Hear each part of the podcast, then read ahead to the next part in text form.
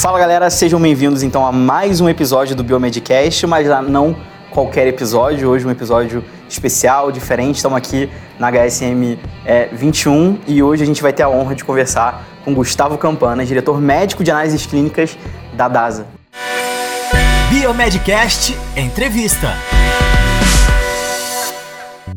Gustavo, muito obrigado pelo convite, pelo, pelo convite não, por ter aceito o nosso convite de estar aqui nesse nosso, até um novo formato, uma nova experiência, para a gente poder com, comentar, conversar um pouquinho sobre tudo isso que está acontecendo no mundo, então...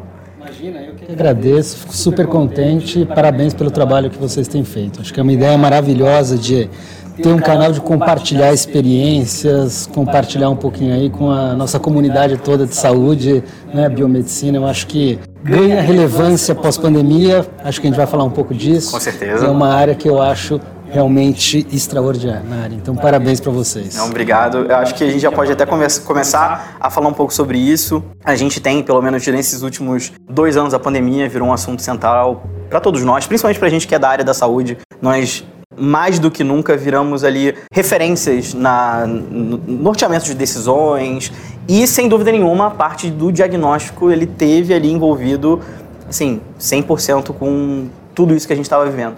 Então assim, para a gente fazer um pouco de panorama, como é que estava sendo antes, por exemplo, para a DASA, que já estava em uma expansão assim gigantesca, a gente sabe e os nossos ouvintes eles conhecem, sabem quem, quem é a DASA é, acho que a gente não precisa nem explicar quem é a DASA é. E e como que foi esse, o, o pós? Esse antes, vocês estavam preparados para um, um, tipo de expansão e aí veio a pandemia, tudo mudou e aí expandiu mais ainda também? Como é que foi essa? Olha, foi muito interessante, Luiz, porque a gente acelerou uma série de projetos que já estavam sendo iniciados na empresa. É, pela necessidade de atender aos nossos pacientes de uma outra forma. Né? Então a DASA já vinha numa numa pegada de expansão bastante grande, com integração de uma rede hospitalar, criando um ecossistema de saúde, numa visão de saúde integrada. E quando foi em janeiro de 2019, né, onde a gente teve os primeiros casos da Covid-19 em Wuhan, nós já montamos o nosso comitê de Covid antes de ter casos aqui no Brasil e começamos a investir muito em pesquisa e desenvolvimento. Né? A gente ali em meados de fevereiro foi o primeiro laboratório a lançar o teste de RT-PCR. A gente desenvolveu é, uma parceria com o Instituto de Medicina Tropical da USP e com o Hospital Charité de Berlim. Então a gente conseguiu rapidamente aportar muito capital e energia no desenvolvimento disso. E a partir dali a gente começou a detectar casos né, no início de março e foi um grande desafio de como a gente atenderia esses novos pacientes. E aí veio o advento da telemedicina, né? Então a gente abriu, desenvolveu em duas semanas uma plataforma para fazer telemedicina e com milhares de consultas diárias. Nossas coletas domiciliares, elas cresceram mais de mil por cento. Então, um absurdo a, a, a, operação logística que a gente teve que fazer para trazer segurança para os pacientes.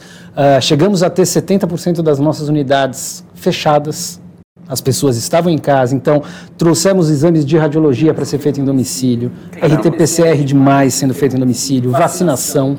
E um ponto muito interessante que tem muito a ver com o propósito da nossa companhia foi começar a trabalhar muito pautado em dados para que a gente conseguisse entender impactos diretos em outras doenças durante a pandemia.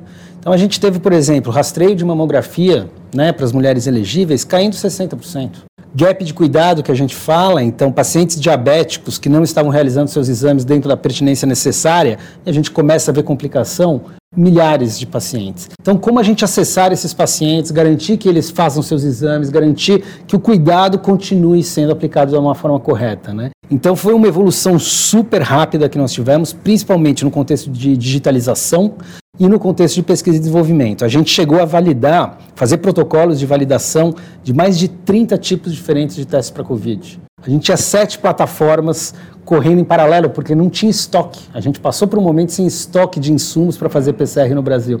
Então foi uma operação de guerra mesmo. É, depois isso melhorou. E o que eu acho que foi muito interessante, que a gente aprendeu muito, que durante uma pandemia, a evolução dela direciona as suas decisões. E a decisão que você toma num dia pode ser diferente do que você toma no dia seguinte. Então, no primeiro, quando a gente lançou o teste de RT-PCR, por exemplo, a gente não oferecia nas nossas unidades de atendimento, porque a gente queria fazer o bloqueio da, da pandemia. Então, era só coleta domiciliar. Aí veio uma escassez gigantesca de insumos. Priorização de pacientes graves em ambiente hospitalar. Depois a gente precisava fazer mais diagnóstico, abre nas unidades. Então, acompanhando a evolução da pandemia, a gente foi mudando os canais e acessando esses, os pacientes muito por digitalização. E eu acho que é super interessante como foi importante, e vocês trabalham nessa área, a questão de informação.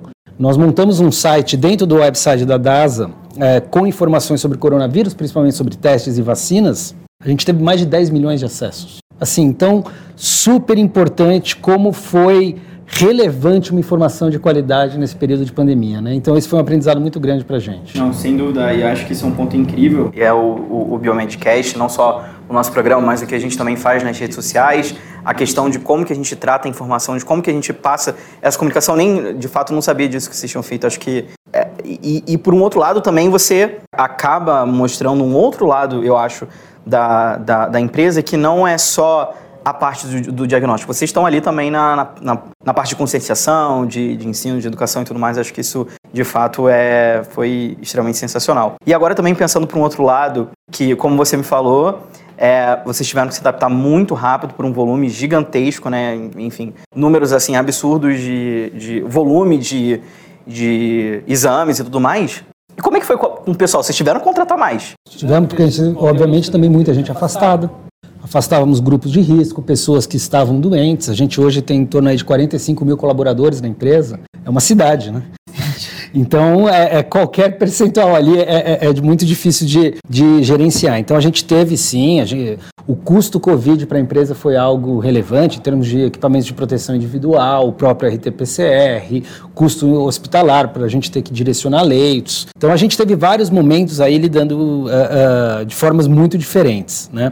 É, mas o, realmente, o volume, como você falou, foi muito grande. A gente fez em torno de 10 milhões de exames de Covid é, a gente fez uma parceria muito bonita junto com o Ministério da Saúde. Eu tive a oportunidade de participar de uma série de conversas no Ministério da Saúde, aí no combate à Covid, e nós montamos como doação um, o que nós chamamos de CDS, Centro Diagnóstico Emergencial. Fizemos aí em torno de 25% dos exames do plano de testagem do Ministério da Saúde, a custo zero, né? Então eram máquinas e reagentes fornecidos pelo Ministério da Saúde, toda a estrutura, pessoas, a gente montou um laboratório apartado da DASA, dedicado a esse projeto, ele fechou, encerrou esse contrato há cerca de um mês, é, e isso foi ultra importante, porque testagem era um dos grandes pilares aí no combate à Covid, né? Então, foi um aprendizado muito grande com o volume que a gente fez de exames, viu?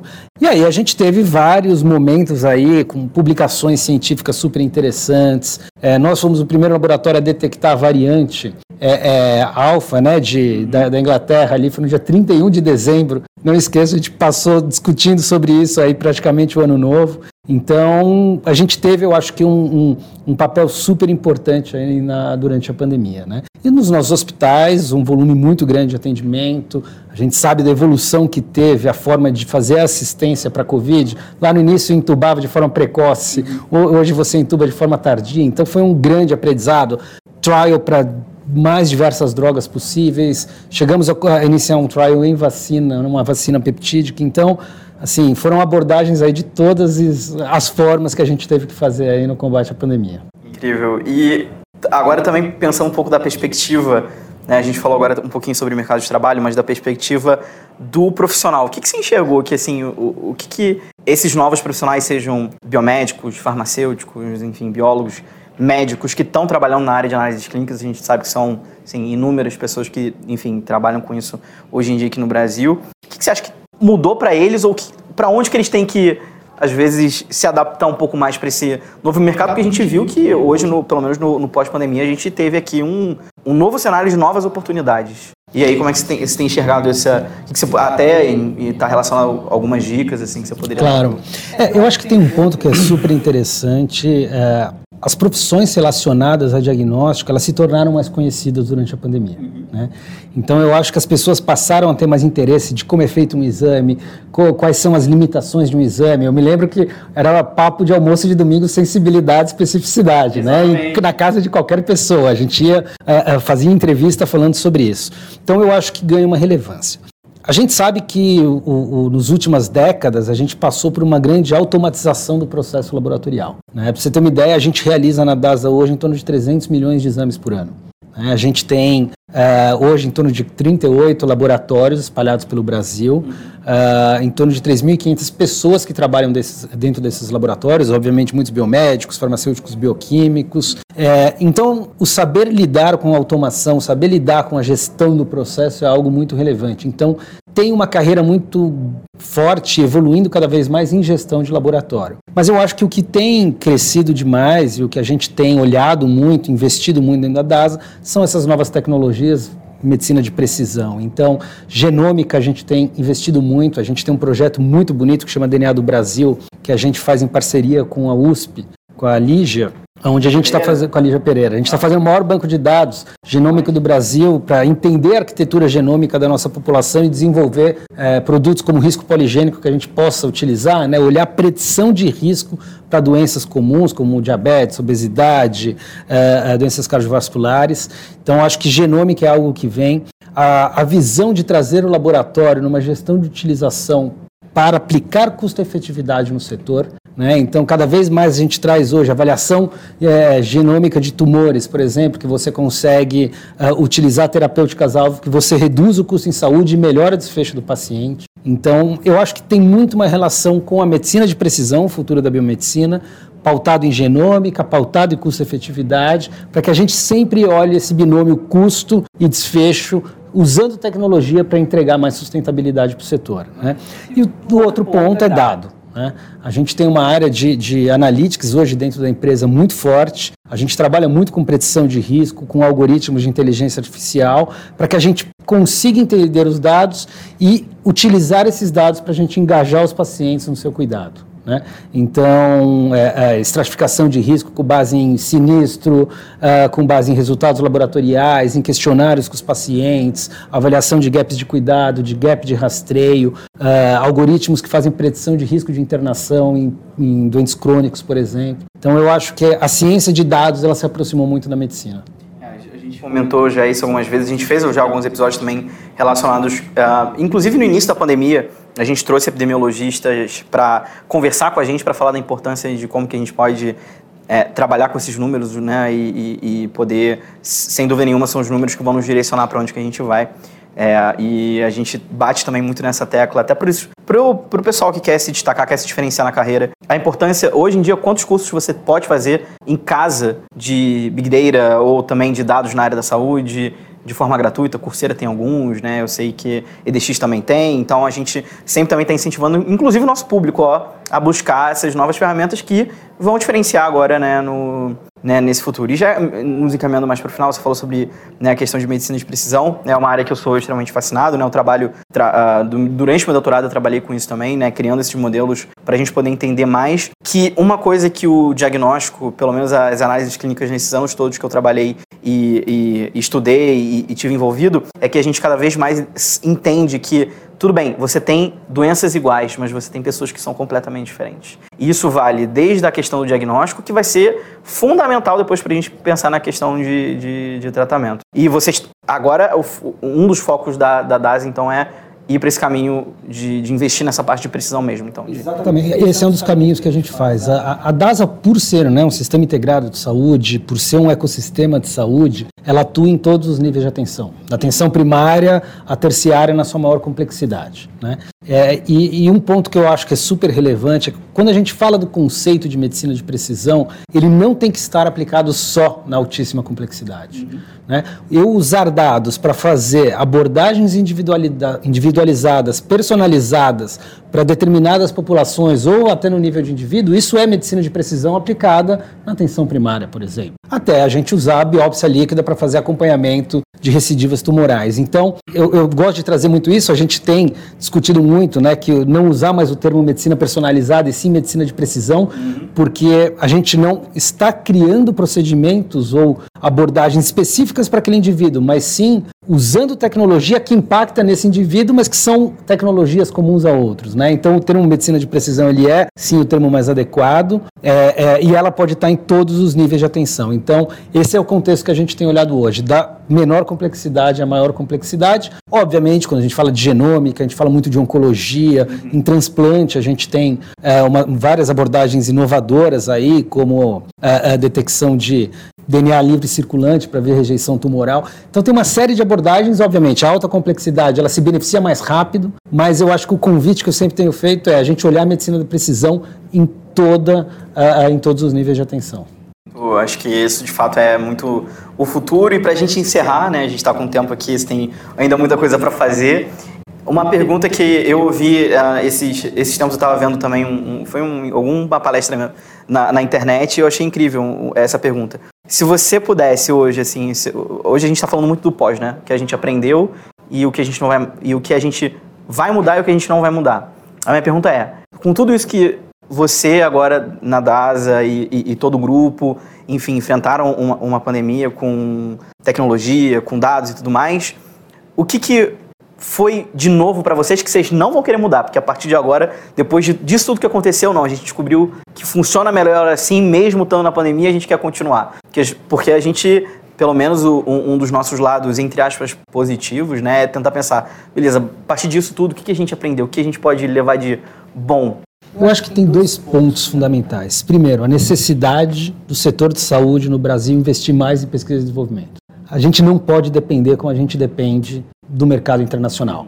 Assim, é, eram aviões cheios de, cheios de kits de RT-PCR. Quem que... Brigando, não. Que? Ah, o fornecedor lá fora, eles faziam o que eles chamam de allocation, né? Então, ó, vou vender tanto para os Estados Unidos, tanto para a Europa e sobrava um pouquinho para o Brasil. E assim, a gente teve avião que foi sequestrado praticamente em outros países.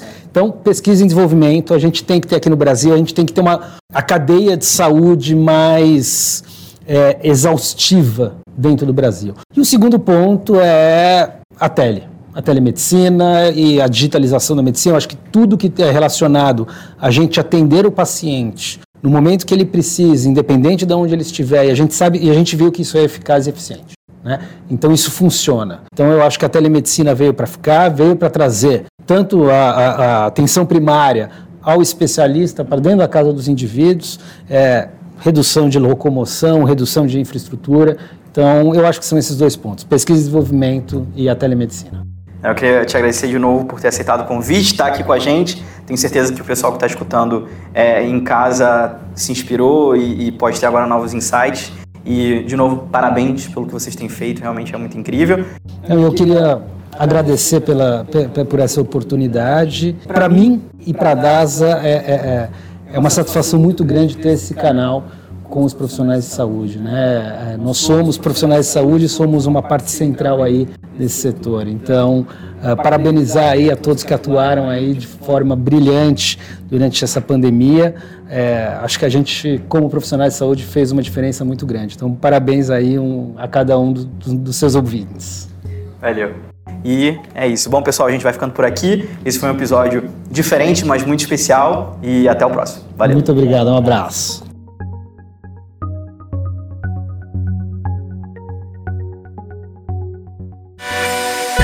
Biomedcast Entrevista.